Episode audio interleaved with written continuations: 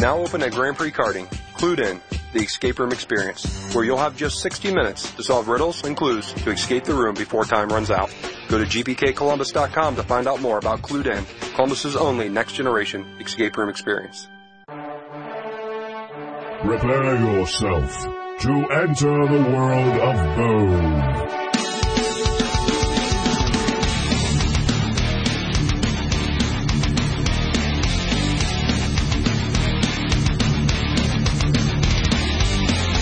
Welcome to the World of Bone podcast. What is up? I am T-Bone. Thank you so much for listening once again. Hope everybody had a great Thanksgiving. Hope you've had uh, a great after Thanksgiving. Hope you enjoyed all the sports activity over the Thanksgiving weekend, including college football and the craziness therein. A uh, little bit of news on this podcast. We will talk a ton of Columbus Crew because, well, hey, it's the World of Bone. And if you know me, you know I'm a Crew fan, and there have been a ton of developments over the last uh, couple weeks regarding the Crew, so we'll get into that. And uh this is actually going to be the final podcast of the World of Bone. That's it. This is the last one. Yeah, I'm going to take a few weeks off of the podcast, regroup. If you subscribe to this podcast, I don't know how that works, if we'll have the new podcast going right to your subscription that you already have, if you've like already done that via iTunes or whatever. But uh look for the new untitled as of yet soccer podcast that I will be doing starting at the beginning of the year with Brandon Beam, who is the producer of Tim and Beanie here on ninety-seven point one The Fan, and one of our hosts that you hear on the weekends, fill-in host Brandon Beam. He's a good dude, loves soccer, so we're gonna have a lot of fun doing that podcast. Um, but f- first, let's go back to uh the Crew. So, uh. I guess the best place to start is on the field. The Crew lost in Toronto uh last, well, Wednesday night, last night, whenever you want to call it. Uh one to nothing. Jozy Altidore got the goal. Heartbreaking type of defeat for the Crew. They played, I thought, really well throughout this entire playoffs. They had, uh, you know, again, they're overmatched. Toronto F C is arguably the best team Major League Soccer has ever seen. They could be the best team that's ever been assembled in Major League Soccer. They have a huge budget. They've paid a ton of money for their uh players that they have. It's their roster is one of the deepest in the league. They have great defenders. They have great midfielders. They have dynamic scorers at the top, uh at least in Sebastian Giovinco. Jozy Altidore, who has been a disappointment in the National League and anytime he's played in Europe, but he's a dynamic M L S scorer. So you got, you've got all that going on for Toronto, and they deserve to be in the finals. They deserve to be in M L S Cup and probably deserve to win M L S Cup. They are that good. But it's heartbreaking because of what the Crew have been through off the field. Fan base would have loved to have seen, and I'm sure, of course, they would have too, obviously. Uh, everybody, I think, in M L S who wasn't rooting for Toronto, because they're a Toronto fan, wanted Columbus to win that game so they could host M L S Cup and uh make it extremely awkward for all parties involved that are trying to move the team. So from that standpoint, it does it does suck. Uh on the field, just to break down that game a little bit, I thought that uh, overall, Crew played Crew played a, a really, I mean, they had, Greg Berhalter had a great plan. He decided to put three in the back and try to make that work, and it did. It neutralized a lot of what Toronto wanted to do, despite them having a ton of possession. They really didn't generate a ton of great chances for them. Most of their great chances early on came from free kick opportunities or set pieces. It's not something, I mean, again, that's not ideal, but having some of their talented players running at your defenders is also not ideal. And I thought the Crew dealt with that pretty well and handled the pressure, uh, and then were able to counter it. And, and I thought had the better of the play in the first half, despite not having much of the ball. So they, they made a good tactical adjustment there to start the game. It sucks that Zach Steffen, the penalty that came down, uh, which are, if that's going to be a penalty again, we, we do this all the time with penalty calls. If that's a penalty, how is the, the one in, in Columbus against Toronto on Pedro Santos? How is that not a penalty? Whatever. Anyway, uh, that, that didn't happen. Uh, they, they got the penalty kick, and Zach Steffen, who will be your national team keeper, mark that down. Zach Steffen, I don't know how long he'll be playing for the Crew. I don't know how long he'll be playing in M L S, probably not very. He will have opportunities in Europe, and he would be foolish not to take them. He is a tremendously talented player. And I saw somebody on Twitter post this last night. The land, Columbus is the land of the goalkeepers. And it certainly is. They, they've produced, a, this city has produced a ton of them from the professional side, just with, you know, again, Brad Friedel didn't grow up here. He played one year here, but he played for Columbus. There have been a ton of great goalkeepers that have come through here. Uh, John Bush, legendary goalkeeper in M L S for decades. Uh, he had a great career. So yeah, this, this city knows how to produce goalkeepers, and it's uh, another one that, that the Crew have in Zach Steffen. He's great. So second half, that Jozy Altidore goal. I mean, again, the guy's hurt. He's coming off the field. He's back on the field. He's hurt. He's coming off the field. The fact that he scored the goal is poetic for Toronto, right? I mean, that's, that's great for them. It, it, it you know, injured player fights through adversity, scores goal, fights through everything for, from like a Toronto fan standpoint. I don't blame them at all for being excited, obviously, but their storylines also mimic, you know, the national side of things, where a guy who's largely been booed and maligned in his own country, in Jozy Altidore, goes to Toronto and he's beloved. Same to a different degree for Michael Bradley. Both of those guys got to celebrate in a year where most fans booed them every time they stepped on the field after they didn't qualify for the World Cup. So tough year for them that way, those two players, but professionally they're feeling great. I have no love lost for Michael Bradley or Jozy Altidore. I hope they're humiliated. I hope Toronto loses in the finals. I hope they lose by a dozen goals. I want them to be utterly humiliated, not for the fans, uh, because their fans have largely been cool, but for those players, I just, uh, I don't root for them. Sorry. I'm done with Jozy Altidore, done with Michael Bradley, and it's not just because of their, their national team stuff, but a large part of that is uh, Michael Bradley's comments after the first game. You can go to hell, Michael Bradley, for all I care. Uh, you don't need, I mean, just the way you're, you're going to talk about Columbus like that when you have no knowledge of what's going on. Uh, so maybe it's best not to open your mouth. All right. So that's done. On the field is over. So the, the thing that could happen is a lot of people might, might forget about the Crew's plight. They might forget that Columbus has a ton of fans who are really jilted right now and who want to see their team playing well beyond twenty eighteen in Columbus. Can't forget that. Can't forget that there's this, this Save the Crew movement still exists. And there are a lot of people here that want the Save the Crew movement to continue. I noticed uh, yesterday, as I'm sure most of you did, that uh, the letter that Mayor Ginther and uh, Alex Fisher from the Columbus Partnership sent to Don Garber and Anthony Precourt, that made the rounds. It made the rounds. A lot of people read that letter. A lot of people got to see that letter.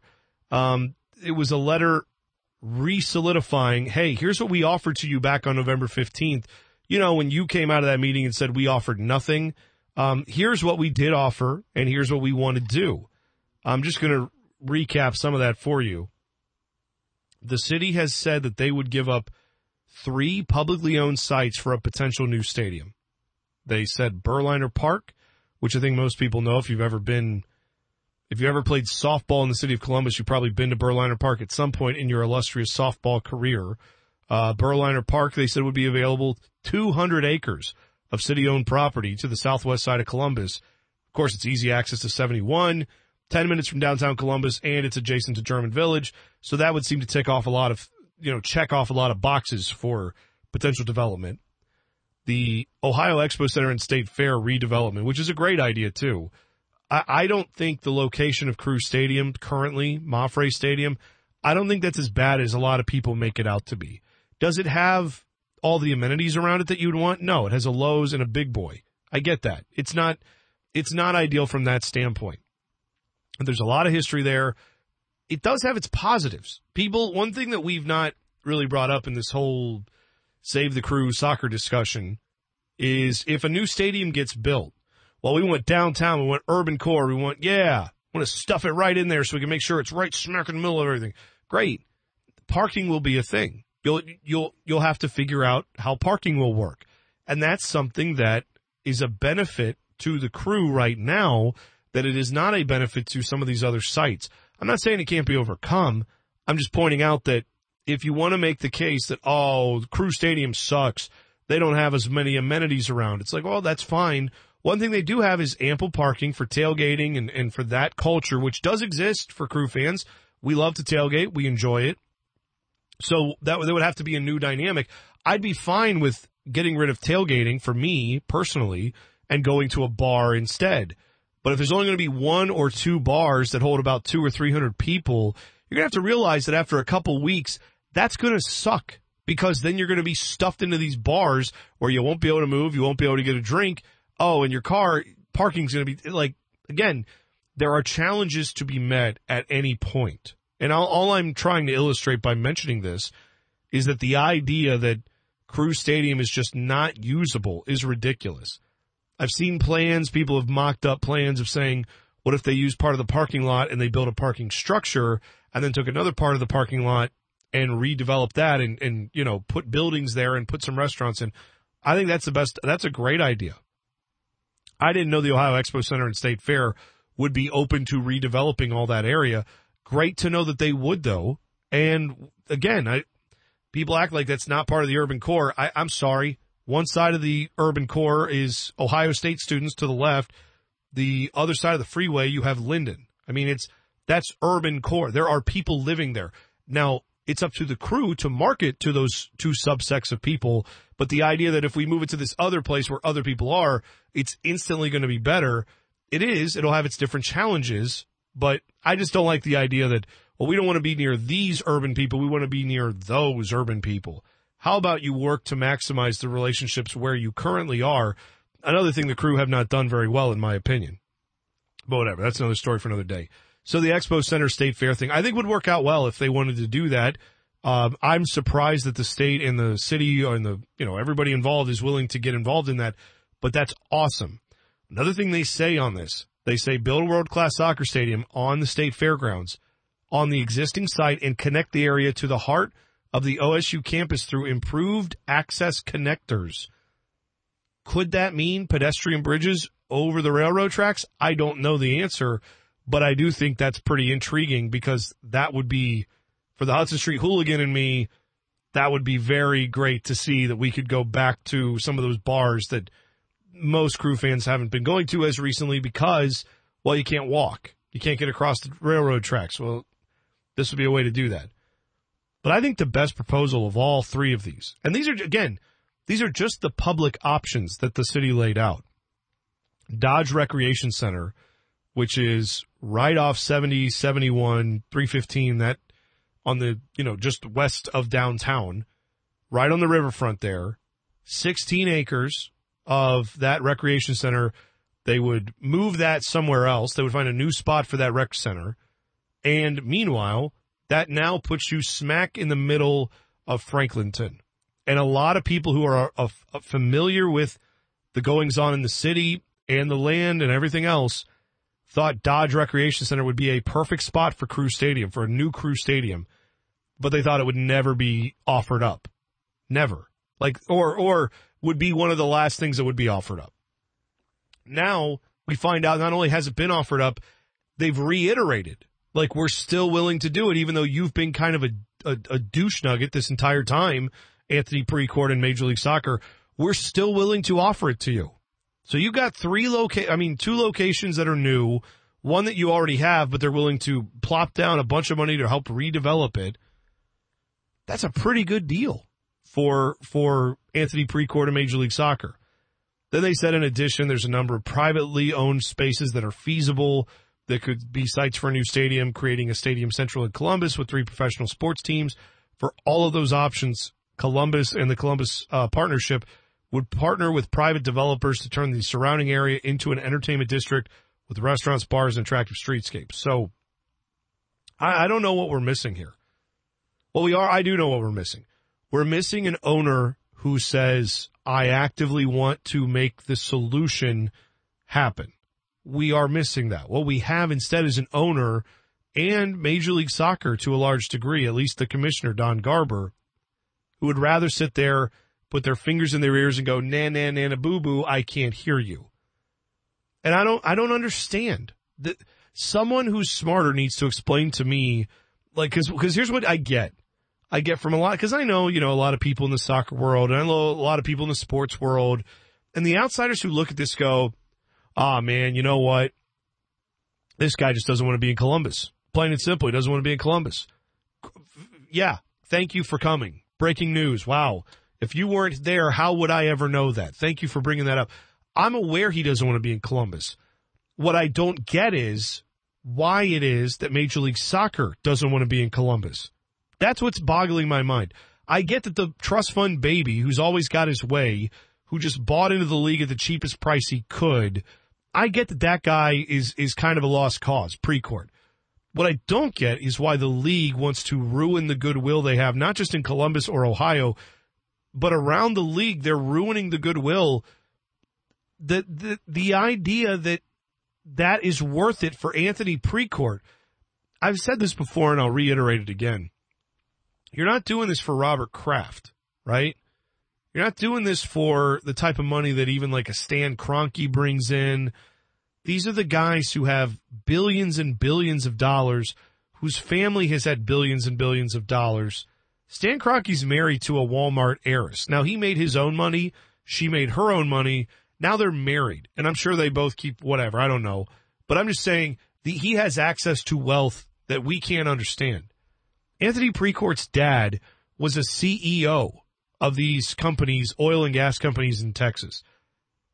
He's got probably a job that paid him for years twenty to thirty million dollars a year, or maybe forty or fifty million dollars a year. Like a lot of money. No one's turning that down. That's generational wealth. I'm not saying that he's poor. What I'm saying is it's not that it's not billions of dollars. Like it's, there's a whole different thing where, oh yeah, my family started an industry and we own eighty percent of the stock of that company, and that company is now worth twenty billion dollars or whatever. Like, that's a different level of wealth than what you're talking about with Precourt. So if Mark Cuban was coming in, or if, uh, you know, uh, well, like Dan Gilbert, who owns the Cavs, he's trying to get in with the Detroit option. Like I, the Ford family is a part of that bid. The Ford fam, they, they're the Fords, like Ford cars, the Fords, they own that. I get that you want that money in. Anthony Precourt doesn't have that money. He has daddy's money, and he's made some of his own with daddy's money because, you know, it's easier to do that when you have a big pocketbook sitting there that you can go from. But I don't understand why the league doesn't just say, okay, hold on. Anthony Precourt, we let you into the league. We let you buy this team. You wanted to possibly move it to Austin. We thought at the time that was a good idea because we thought no one would care. Now apparently everybody does care. And not just in Columbus, but around the league, everybody's saying this makes us look terrible. Wow, we're stupid. Um, we have to honor your agreement. We're going to let you move a team or put a, not move a team. We're going to let you have a team in Austin. We have this expansion bid. We're going to waive one of our expansion fees because we screwed up. We're going to waive that, and we're going to put your team in, we're going to let you put a team in Austin. Also, though, you have to sell the team. You can either sell it to Major League Soccer. Well, that's how it works anyway. You sell your shares back to Major League Soccer, and then Major League Soccer sells those to whoever wants to buy it. That's technically how all these transactions work. But I don't get why the league doesn't just pay him a fair value, one hundred fifty million dollars, and then sell it back to the city.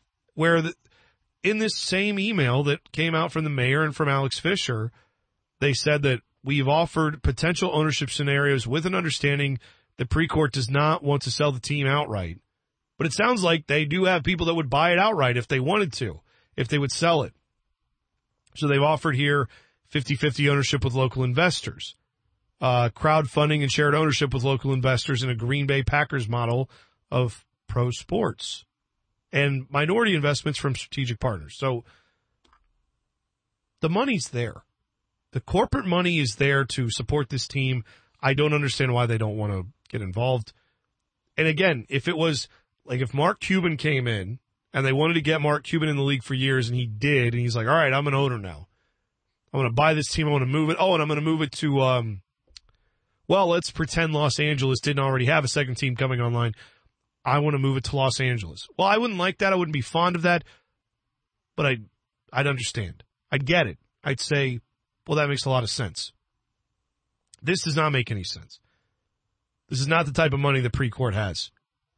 So I don't know what Major League Soccer needs to see, but there's been an argument out there that Columbus, well, they struggle. Here's what Don Garber said just the other day in a in a business uh, business sports business journal. Don Garber said, in Columbus, we've been struggling in a wide variety of metrics that matter. Attendance, local television ratings, revenues, both on the sponsorship side and overall revenues. That's been a problem for us for a long time. All right, let me quickly take down that entire sentence. Garber says, struggling in a wide variety of metrics that matter. Attendance. Well, attendance this year was in the bottom part of the league. Last year, the Columbus Crew set their attendance, well, not an attendance record. They had the best attendance since two thousand two in twenty sixteen. So a fifteen-year high in attendance was just achieved last year. So attendance, not an issue. Now, again, if your argument is, well, they should be drawing thirty thousand, well, that's fine. The stadium doesn't hold that. That's a whole different discussion. The stadium, even this year, with the amount of quote-unquote bad attendance it had, was at eighty-four percent capacity for the entirety of the season. So I don't, I don't, I don't buy his argument. Local television ratings. All right, local television ratings. Let's talk about that. The Crew purposefully took a deal with Spectrum Sports, was Time Warner Cable Sports at the time. I've worked with Time Warner Cable Sports. They do a tremendous job. This is nothing against the people there. It's not available to everyone widely in the city. So for a couple of years, that was the deal. And that caused a lot of Crew fans to say, well, I can't watch the Crew. They don't want me. Screw them. So that affected their bottom line negatively, and it certainly affected television ratings. Well, you, you put them on a network that can't put the games on for everyone in the city. They put them on for people who have Time Warner Cable and now Spectrum. Then when they did finally say, okay, we acquiesce, we'll put it back on M L S Live so you can subscribe. Because for, remember, for a while, remember, they were blacking it out if you live within seventy-five miles of the stadium in any direction. So, like, you couldn't get Spectrum maybe on your local cable or whatever. Well, you could theoretically go to M L S Live, pay fifty bucks, and get the whole season for the, you know, entire year and watch the games. No, they blacked those out. And then eventually they got smart and said, okay, we won't black out the games. Oh, and we'll put them on local over-the-air television. So this season, twenty-eight, six, fifty-three have all split the games, but they're on broadcast television. Everyone can get that, whether you have DirecTV or Dish or, you know, antenna, rabbit ears. So now Don Garber's site, local television ratings. Well, again, they didn't publicize that very well, that they've put that on the regular television, because a lot of people still believe it's only on Spectrum. So local television ratings are really tough to, to judge here, given that your your owner kind of screwed that up. He made that an, a mistake on his part. Now, you can also look at national T V ratings. Uh, for the playoffs is what we've seen. I haven't seen any of the national T V ratings like game by game. I'm sure they have all that at M L S headquarters. And maybe that's horrible for the Crew. I don't know. What I do know is in the playoffs, the Crew ended up with the three highest most watched playoff games so far have been from the Columbus Crew. When they played New York, when they played Toronto, when they played Atlanta, those three games were the highest rated. four hundred plus thousand watching those games. Not a ton in terms of actual television ratings. That's bad for nationwide. It's the best M L S has done this year in the playoffs. For comparative purposes, New York and Chicago, two of the biggest markets in the, in the country and, of course, in Major League Soccer, uh, they played each other in the first round, drew eighty-nine thousand people on T V. That's pathetic. That is piss poor. So the idea that, well, they struggle with local television ratings, how, how's New York Red Bulls doing in local television ratings? How's Chicago doing? Like, the idea that Columbus has to have fifty percent of the populace watching the T V, otherwise it doesn't work, I, I just don't understand. Like, it's not a standard you hold anyone else to except Columbus. Oh, and by the way, yeah, I get bigger markets. If you get one percent, that's more people because there's more people watching at one percent than if there are one percent of people in Columbus, which is not as big. But you're moving to a market in Austin that is about the same size. Again, it doesn't really make a ton of sense. Oh, and you've managed to tick off the people in San Antonio who I know for a fact M L S had hoped whichever team won, Austin or, or San Antonio, whichever one won the expansion bid, well, the other city would just follow and, and support that team. That is never going to happen with San Antonio fans. They will not support the Austin whatevers. All right, so that's shot to hell. Oh, revenues both on the sponsorship side, sponsorship side and overall revenues. Well, again, your operating costs for the Crew are going to be cheaper because your land is cheaper, your rent is cheaper, and your roster is cheaper. They don't bring in the type of roster that Toronto Toronto has like two guys that are that are both paid more than Columbus's entire roster. So don't give me that. Like, if you were spending like Toronto was, then maybe you'd have a point, but they don't. Uh, revenues, both on the overall revenues and the sponsorship side. Okay, MAPFRE Stadium has naming rights. Is it the highest in M L S? No, but they have them. They never had them before. You have a jersey sponsor in Acura who is, I would say, identifiably one of the biggest names you've ever had. I guess Glidden was pretty big too back in the day. Barbasol, these are good companies. But Acura and Honda, that's a nice partnership that the league already kind of wants to foster. And those are, by the way, metrics that they were supposed to hit.